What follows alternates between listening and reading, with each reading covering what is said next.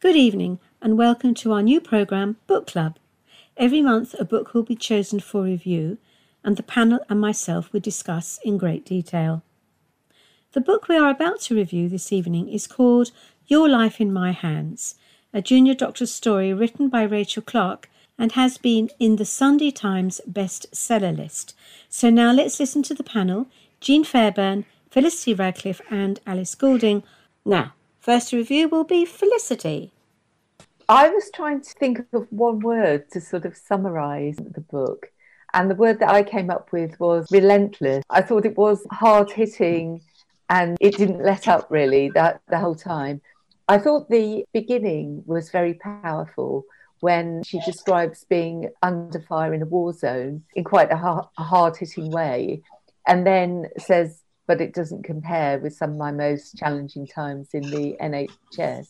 I thought that was quite a strong beginning. And also, where she describes her first time on the ward, where she has an emergency and doesn't know how to deal with it. And she runs down, I think, four flights of stairs looking for the consultant to come and help. I thought that was very involving and very powerful. As the book sort of progressed, I found it became a bit repetitive, but she does say it over and over again. And I sometimes found the sort of polemic got a bit repetitive for me. The bits I enjoyed most were the human interest bits. And I could have done with a bit more of that. Some more of the stories about, about the patients she treated. I found the bit in the hospice was very moving and very involving. And I would have quite liked some more of that kind of human interest in inverted commas. Having said that, I thought it was well written. I mean, it obviously comes across very strongly that she used to write for a living and it is well written and well structured. And obviously, some of the things that she says are quite shocking, in particular about how people were discouraged from speaking out if they had concerns. So there was stuff that was shocking.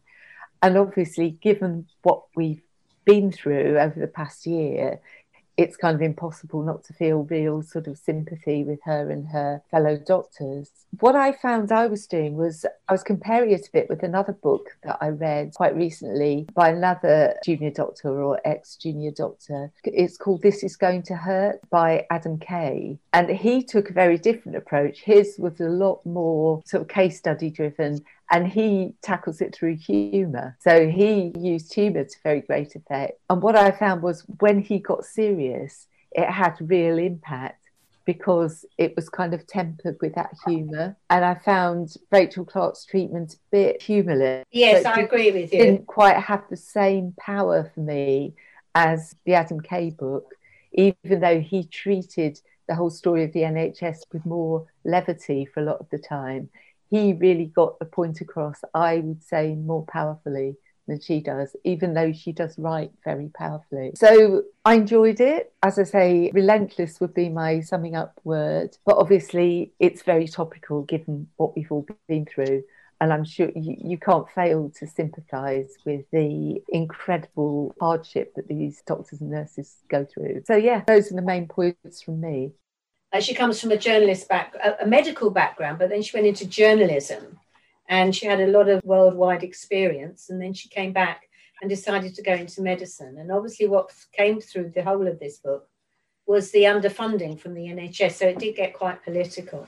What do you think, Alice? Oh, I mean, I, I agree. I, it was very politically motivated. Some of the stuff that went goes on behind the scenes that you don't know about in hospitals. You just assume that everybody knows exactly what they're doing and they're all professionals and they, they just go about their task calmly and all the rest of it but actually and it's they're, they're like swans on a on a river aren't they they're graspingly running their little feet are paddling away underneath against the stream basically because they the, the, I mean, the NHS, we all know the NHS has been underfunded for years and years and years. So, and it's catching up. It's catching up now that we've got a bit much bigger population, we've got much bigger population of more sick people, overweight people, and I count myself in one of those. We all need to watch what we're doing and eating and making sure that we are staying healthy because otherwise we do put pressure on the NHS. And because of the underfunding, they haven't been able to manage to do all the treatment. When, we're sort of up against it, you either die from COVID or you die from cancer because they can't cope with doing both. So, in that respect, I think the book was quite, you could sort of get across all the political things that she was sort of saying in that about the underfunding. Everybody can relate to that, having been through this last year, I think but yes, I, I mean, I thought it was very well written. You could definitely tell she was a journalist. It was it was straight straightforward and to the point. The bits that I liked the most in it were the some of the more the, the stories about some of the operating procedures. I I loved the the leeches on the eyeballs. I thought that was absolutely mm-hmm. fantastic how to sort that one out. And the other one that I thought was really interesting was how they somebody had a, a, a brain hematoma and they needed to get all the blood out and the only way they could do it was by cooling it down. They sort of basically took the person's blood out and cooled it down and put it back in and cooled it down before they operated. And I just thought that was absolutely it's amazing what medicine can do these days. And some of these sort of things were fascinating. So the other thing that uh, really struck me was was the thing she was going on about the Zumba. And when she was going on about basically because lots of doctors are under so much pressure and there's lots of high, they've got a really seriously high rate of suicide in the medical pre- profession because they're under so much pressure and stress and because of the, the, the, job and all the rest of it that they're doing. So, so to address this, they said, oh, you know, you have to do these well-being things and do Zumba in your lunch hours. Doctors, they uh, when do they have a free hour to do Zumba? I mean, how ridiculous is that? I mean, people, the people who invent these sort of things, they just, they just don't know what's going on at all, do they? I just thought that that that summed it up. Zumba just basically summed up the entire book for me. Was fancy suggesting that to overworked doctors that they had a spare hour to go and do Zumba. What about the stories, the human stories that she got across, Alice? Did that did that Yes, uh-huh, yeah. I mean, yes, absolutely. I think I, I did think those were the best bits of the book. Actually, were some of the lot the, the stories that she told about some of the patients, and and also it was quite interesting as well. I, I um, the way that some doctors were absolutely fantastic and had a wonderful bedside manner, whereas other doctors just they just didn't had have a clue. You know, I mean, fancy standing at the end of the, the bed and saying, your I won't use the, the, expletive that they used. Basically, this person was going to die. This poor person had no idea what this doctor was talking about, and he's just so just get palliative care team involved. There are some doctors who have a fantastic bedside manner, and there are other doctors who step back, don't they, to because otherwise it can just probably get to them a lot. So, but I, I found that was quite interesting as well, how different people. Different doctors coped with different situations and how they were with their patients. Okay, Alice, thank you very much indeed. Now we'll turn to Jean. Hello, Jean. How are you this evening? Absolutely wonderful. Good, good. And so, what did you think of Rachel Clarke's book, Your Life in My Hands? Very interesting. I thought it was, I thought if I was going to put it in a category, it was a cross between human interest, political, party political broadcast. I thought I actually became somewhat bored in the end, and then I thought, let's look at it a bit wider. I mean, you've got human interest. She was a journalist, so the bit at the beginning, as people have said about her, when she was cowering, she was in Rwanda, wasn't she? Something like that, um, was interesting because she was humiliated, basically. And I thought, as a doctor, you are praised, humiliated, um, scared, the whole gamut of emotions, which I thought must be a terrible strain. But the thing is, we've got a wonderful National Health Service, um, everybody agrees. But before we had it, I thought, well, think back to when, if it wasn't there, how would we be? We'd, we'd be in a terrible state. We would be. We would be. But there again, there are great lacunas like if you're fighting a pandemic, cancer treatment can go to hell. You know how difficult it is to get face to face, and that's been a year, hasn't it? Which is a hell of a long time. So, yes, it is underfunded, but at the same time, the Labour Party political always attacking the government. And I thought, you know, it's time I think before we actually reform, give it more money, we have to insist that people take responsibility, like obesity. You can eat yourself into, well, a coma, can't you? You can eat yourself to death, and yet they are perceived as no different to those who have unfortunate conditions that come out of the blue that they have no control over. So I think, although I don't mean to corral fat people into herdish, herds and put them in a field and then starve them, it'd be quite a good idea. But of course, I can't say that, and nobody in their right mind would say it. But I mean, I just think, and also because it was published 2017, I believe. That is just after the vote out Brexit. So there was, I think, if that ha- vote hadn't happened, there would have been less party political.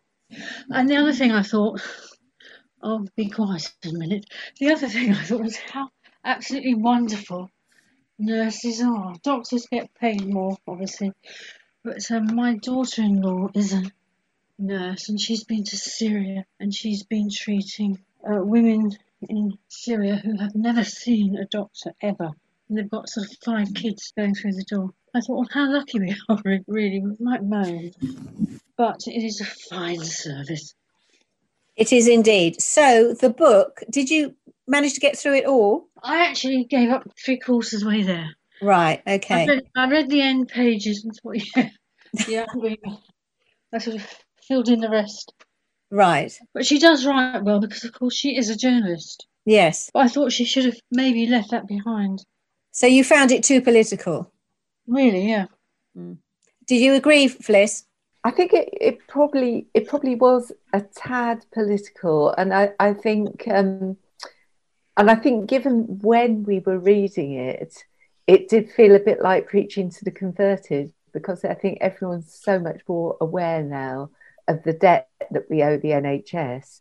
I think t- two things for me. One was comparing it with my own experience when I was in hospital for a week just over a year ago. I think that description of swans with the feet paddling, furiously underneath must be absolutely spot on because when I was in hospital, I really did seem incredibly calm, measured. You know, I always felt I was in the best possible hands. But I'm sure some of that furious flapping must have been going on underneath, but it just was not visible to me as a patient. Yes. And I'm eternally grateful for that because I just felt completely confident that I was being well looked after. I think the other thing that made me think that given that the book tells you the incredible pressure that the NHS is under, it makes it even more amazing how the vaccination program has been rolled out, has been kind of pulled out of nowhere and actually has has been rolling out so successfully. And I think the sheer number of volunteers that came that came forward is probably testament to how everyone now is probably a lot more behind Rachel Clarke's arguments than they were when the book was first written. Thank you, ladies. We're now going into a commercial break and we'll discuss it further in a couple of minutes. Welcome back to March's Book Club with our reviewers Felicity Brennan, Jean Fairbairn, and Alice Goulding. And we are reviewing Rachel Clarke's book, Your Life in My Hand, a Junior Doctor's Story. So we're going to go straight to Alice, who's going to tell us what she thought her fellow reviewers thought about that book. I, I, I agree that the, the book was a political book, but I have to say I, I did agree with an awful lot of things that she said because my dad was a doctor. I've got uncles and aunts who are all doctors. From that respect, they have been trying to work for the NHS for years and years and years, and they've been up against it, and so they know all the sort of pitfalls and all the rest of it. And these poor doctors do get very very tired, and and then I think a lot of it was about these seven days, having an, a seven day NHS, and the fact that consultants didn't work at weekends and things like that.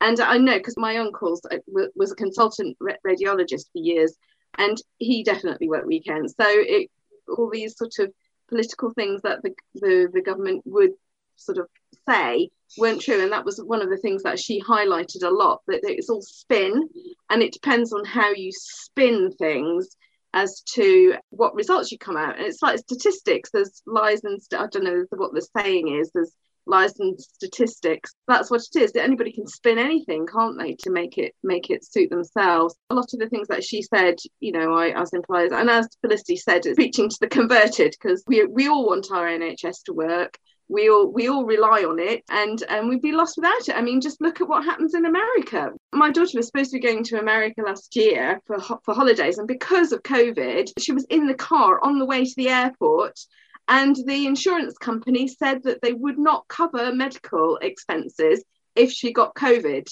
So she couldn't go to america because yeah. she couldn't risk being stuck over there with a million pound medical bill so you know we just don't know how lucky we are in the nhs i mean the, the drugs i mean we pay what is it nine pounds? In america you pay three or four hundred pounds for the same thing. In this country we do not know how lucky we are with our, our nhs and I, I think, think deep down we do know it. really. It's but it is totally and utterly underfunded as we all know. And let's hope the lessons we've learnt from these this year and 220 is going to do something about it. But then it's all to do with politics so finally ladies i'll ask you who would you recommend would be interested in reading this book? First of all, you, Felicity. I think anybody who sort of sympathises with the, the plight of junior doctors and who like factual books to declare an interest and say, I don't read a lot of non-fiction. I'm very much a sort of fiction person. Right. So, but I do know a lot of other people who feel completely the opposite way and they say they want to read about real life. Yes, yes. What goes on behind the scenes. So I think if you're that sort of person, you want to get get an insight into what really goes on behind the scenes at an institution that's a huge part of all our lives, then it will be the book for you. And also, if you want something that's written in an extremely competent way by somebody who knows how to write, then then that will be a positive as well. Okay. And what about you, Jean? I have a confession. When I was 18, I was a student nurse at Northwick, not Northwick Park, North London, Edmonton. Yeah. North London Hospital for nine months. And then it was six months of nights and I gave up, which was a great shame. Can you imagine me as a nurse? No, you can't. um, it was pretty awe inspiring. You had six weeks in the classroom and then you were out as a student nurse and you were above the enrolled nurses and you had a whole ward to yourself. And, well, what can I say? How anybody came out alive, I don't know. okay. But it's awe inspiring what they do. And yes. And Alice, how would you sum it up? Yes, well, I think I think anybody who is uh, who is intending on restructuring the NHS, which is what the government want are planning on doing, isn't it? I think it's definitely a go-to manual for them to to have a read and actually find out what is going on at, at the coalface. I mean, one of the other things that she brought up was that was bed managers they had that poor child who was on death's door, literally on death's door. And if they ha- and the doctor basically stood up to the bed manager and said, This child is being admitted now and is being taken down to surgery. And they opened her up and she she literally would have died if they hadn't opened her up there and then she another 10 minutes and she would have been dead these really are life and death situations and administrators are preventing them to do it. But then they but there again it's their back as well isn't it? They're up against it. They haven't got the funds they haven't got the beds they haven't got the nurses to look after the patients when they come out of recovery. So it's a catch 22 so if you look at some of the statistics on like cancer treatment and stuff like that, we are actually falling behind. Most European countries have a much, much better prognosis rate. Yeah. You know, and it's quite shocking really that we it is so underfunded. But as Jean says, but we do also need to take responsibility for our own health. I mean, I'm trying to do this with being obese myself. I'm trying to lose weight and, you know, make myself healthy. I had salad and prawns for my lunch today and nothing else. So, you know, I'm doing my best. So we all have to take our responsibility to to make sure that we we look after ourselves and don't drink too much and don't smoke too much and just do things in moderation and, you know, and protect our NHS, which is what the message has been all through COVID. So that's absolutely. Yeah Well, that is the review of Rachel Clarke's Your Life in My Hands, a junior doctor's story. And it is very political, but it is a very interesting read. If you want to find out about the National Health Service and what actually goes on when those little swan's feet are whacking away, um, you certainly will uh, hear from Rachel Clarke. Now, every month we're going to give you the Sunday Times best-selling books and I'll run through them and then our reviewers can tell me if they've read them or not. So we're first of all going to hardback. One, Tap to Tidy by Stacey Solomon, a blend of organizing tips, personal stories, and crafting activities from the popular TV personality. Number two, The Boy, the Mole, the Fox and the Horse by Charlie Mackesy, an illustrated fable containing gentle life philosophy. Now, I have read this many, many times, and every time I read it, I cry. Have you ladies read this? No? No, You're shaking your heads. It is beautiful. It is illustrated beautifully and it would appeal appeal to children right through to oldies. It is beautiful. And I've given it to everybody I know who I love dearly and say, just read this book. I can't recommend it highly enough. Number three, Beyond Order by Jordan B. Peterson. A dozen more principles guiding readers to a more meaningful life. Four, Tales from the Farm by Amanda Owen. The star of Our Yorkshire Farm shares more stories from Ravenseat. And then we have number five, Tomorrow Will Be a Good Day by You Know Who, Tom Moore. The life of the inspirational centenarian who raised millions for charity. I did buy that for a friend of mine for Christmas. Number six, No One Can Change Your Life Except for You by Laura Whitmore. Inspirational life lessons from the TV presenter and broadcaster. Number seven, The Diaries 1918 to 38 by Henry Chips Channon. The Unfettered Observations of the Conservative Politician and Socialite. Number eight, You've Got This by Louise Redknapp. The singer songwriter reveals personal stories and advice on embracing positivity. Number nine, All Dogs Great and Small by Graham Hall. The presenter of Dogs Behaving Very Badly shares stories and dog training advice. And finally, in the hardback section, number 10, Call Me Red by Hannah Jackson, an insight into farming life and the values necessary to turn dreams into a reality. So, how does that all hit you, ladies? Well, I I mean, it's all most of the the writers there are sort of TV personality types, aren't they? And uh, they fall into more advertising their TV programs, and then they get a book deal out of it. That seems to me, and and most of them seem to be factual as well. Improvement books. They're all non-fiction. Let me run through the paperbacks and then we'll have a chat about that as well. The paperbacks number one, Becoming by Michelle Obama, former First Lady of the United States on her upbringing life at the White House. I have read that and it was very, very interesting. Number two, Good Vibes, Good Life by Vex King, how positive thinking, self love, and overcoming fear lead to lasting happiness. Three, A Life Lost by Cathy Glass, the story of a volatile boy put into care by a mother crippled by grief. Four, The Kennedy Curse by James Patterson and Cynthia Fagen, The Trials and Tribulations of America's Most Notorious Family. Five, The Book You Wish Your Parents Had Read by Philippa Perry, Psychotherapist Parenting Wisdom Free from Judgment. Six, The Salt Path by Raynor Winn, A Couple of 32 Discover the Healing Power of the Natural World. Seven, My Garden World by Monty Don, gardening writer and broadcaster celebration of the natural world around us.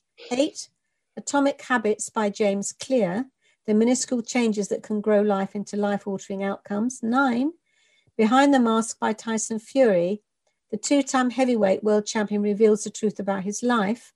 And finally, 10, Tall Tales and Wee Stories by Billy Connolly, who I adore, a selection of anecdotes and illustrations from the popular comedian. So, as you say, they are all reality, aren't they? I've read Becoming by Michelle Obama, which I really enjoyed. I particularly found quite amusing the bits where she tries to sort of be polite about Donald Trump. You know, she's mm. obviously decided that she's going to go for gracious and not absolutely slag him off, but kind of be. I don't know what you thought, Sue. Yeah, I, I thought, between the lines, you could tell she absolutely loathed him, and it Oh, was absolutely. but I always remember, and I quote this all the time. And she said, They go low, you go high. absolutely. Yeah, I mean, I thought it, she's fascinating. And watch her one day, you never know. She might be the first female president of the United States. Yeah, and it, and it really did come across. Obviously, he's a heavy hitter, so is she, and they're just such incredibly hard workers. I think, what right from right from being children. So Yes, I yeah. found that really interesting. In my club that I'm a member of, in addition to this one, we read The Salt Path by Raynor Winn. It didn't get a very high score, put it that way. It wasn't Ah. a particularly popular one. As we finish now, the recommendation of the book next month was from Felicity. So tell us what we should be reading for April, Fliss. So the book for next month is The Thursday Murder Club by Richard Osman, who is uh, famous as one of the presenters of Pointless. It is major bestseller, so I'm sure that lots of people listening to this program will have heard of it. Lovely. Okay, then. So we have to rush out and, and, and get the book. So thank you very much, ladies, for reviewing Your Life in My Hands. I look forward to next month. Keep safe and we'll talk again soon. So thank you, Felicity and Jean and Alice. And thank you for our first book club. I do hope you've enjoyed it, ladies. Yes, very much. yes, it's been fun. Okay, we'll talk again soon. Take care now. Bye. Bye. Bye. Bye. I am delighted to read a review from The Guardian's Nicholas Wroe about a new book by David Hockney and Martin Gayford called Spring Cannot Be Cancelled. I'm a huge David Hockney fan and can't wait to get the book when it is published. In the autumn of 2018, David Hockney made a brief trip to France. He wanted to look at art, paintings from Picasso's Blue and Rose periods, and the great tapestries of Paris, Angers, and Bayeux, and to enjoy all that delicious butter and cream and cheese, as well as a country more smoker friendly than mean spirited England, he says. While in Normandy, Hockney declared a desire to capture the northern French spring as he had done a decade or so before in East Yorkshire, producing work that became the focal point of his blockbuster 2012 Royal Academy show, which I went to and it was absolutely brilliant. There are more blossoms there, he wrote to art critic Martin Gayford. You get apple, pear, and cherry blossom, plus the blackthorn and the hawthorn, so I'm really looking forward to it. In impressively short order, a large half timbered farmhouse 40 minutes from Bayeux was acquired. It was a bit like Where the Seven Dwarfs Live in the Disney film, Hockney explained. There are no straight lines, even the corners don't have straight lines. Set in four acres and surrounded by meadows, orchards, and streams, it was quickly renovated, and within just a few months, Hockney was emailing out drawings from and of his new home to friends all over the world. For someone so closely associated with his locations, the blue Californian skies and swimming pools early in his career, more recently the muddy lanes and hedgerows of the Yorkshire Wolds, Hockney rarely stays in one place for long. He has made work in China, Japan, Lebanon, Egypt, Norway, and of course France. He lived in Paris for a couple of years in his mid 70s, and, as Gayford points out, while the new house was bought apparently on the spur of a moment, it was surely not entirely chance that an artist long admiring of French painting and the Gaelic way of living, eating and smoking with a French assistant happened to find an ideal resting point just where and when he did. It was time for a new adventure. Gayford had been a friend and sort of Boswell to Hockney for a quarter of a century and has written two previous books that were both with and on the artist. He visited Hockney in France during the summer of 2019 and it was assumed he would return the following year. Of course, that was not to be. But what had begun as one type of project soon turned into a different and larger one as COVID 19 exerted its grip. Perversely, the new restrictions on movement had presented an opportunity for Hockney. One of the selling points of the house was that he wouldn't have to drive anywhere to find his subjects, as it was all there in the trees, streams, and skies on his grounds.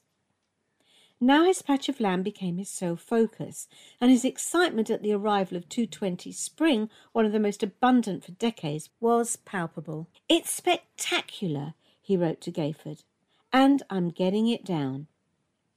Instantly, in those early days of the pandemic, the work became a source of hope and solace to a fearful public with his vivid iPad paintings of landscapes and still lifes from his garden, made as the world locked down around him, appearing on the front pages of newspapers and on the BBC News.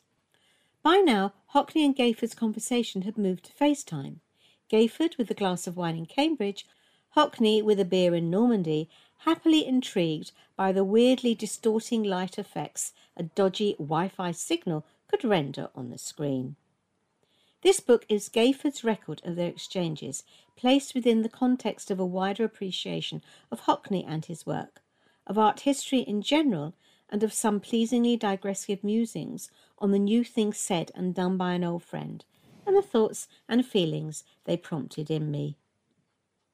Gayford artfully deploys the notion of perspective, a long standing artistic preoccupation for Hockney as a recurring motive when examining the men's relationship as it evolves over time, with their vantage points equally recalibrated by major events.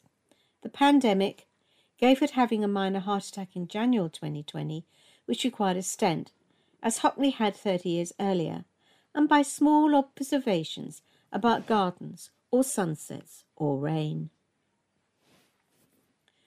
Gayford convincingly conveys Hockney's growing enthusiasm and energy for his task. When he alluded to Noel Coward's dictum that work is more fun than fun, Hockney's rejoinder was to quote Alfred Hitchcock's variation on the old selling, All work made Jack. Hockney's burst of productivity manifested itself in a constant stream of new images arriving in Gayford's inbox, ready for distant scrutiny. Some of this work will feature in a new Royal Academy show due to open this May. Examinations of Hockney's lines made with crayons, charcoal, pencils, and the ultra thin marks available via an iPad led Gayford to ruminations on drawings by Rembrandt and Van Gogh. Paintings of the garden expanded into thoughts on Monet. Mention of the work of Hockney's support team, Hockney often says we rather than I, spilled into assistance as a shoved of art, taking in Velasquez, Tintoretto, Rubens, Warhol, and Lucian Freud. Gayford is a thoughtfully attentive critic with a capacious frame of reference, and his brief excursions into houses in art, Hockney's reading, Flaubert, Proust, Julian Barnes, his musical tastes, Wagner, and that almost definitive Hockney subject, the depiction of water, described by Hockney as always a nice problem for an artist. Consistently illuminate both Hockney's work and the other artist his work brings to mind. It should be added that the reader can see in the comprehensive illustrations almost everything Gayford mentions. While Picasso is the artist Hockney most often talks about, Gayford cites more often another favourite, Van Gogh, who liked to attach little sketches to his letters, much like Hockney does with his emails. Living in the scruffy outskirts of Arles and somewhat isolated as no one much liked him, Van Gogh just got on with making memorable and beautiful art with what was around him. The unprepossessing flat farmland of Hockney's Yorkshire and now Normandy would similarly be seen as not obviously ripe locations for such a close inspection. But as Gayford says, the moral is that it is not the place that is intrinsically interesting, it is the person looking at it. Following the spring, Hockney continued to capture his four acres on through the summer and the harvest and the glimpses of autumn moons in anticipation of this year's spring, for which he was intending to ban visitors to his home from March to May, lockdown or not. Spring Cannot Be Cancelled will be released on March the 25th and can be available at any decent bookshop.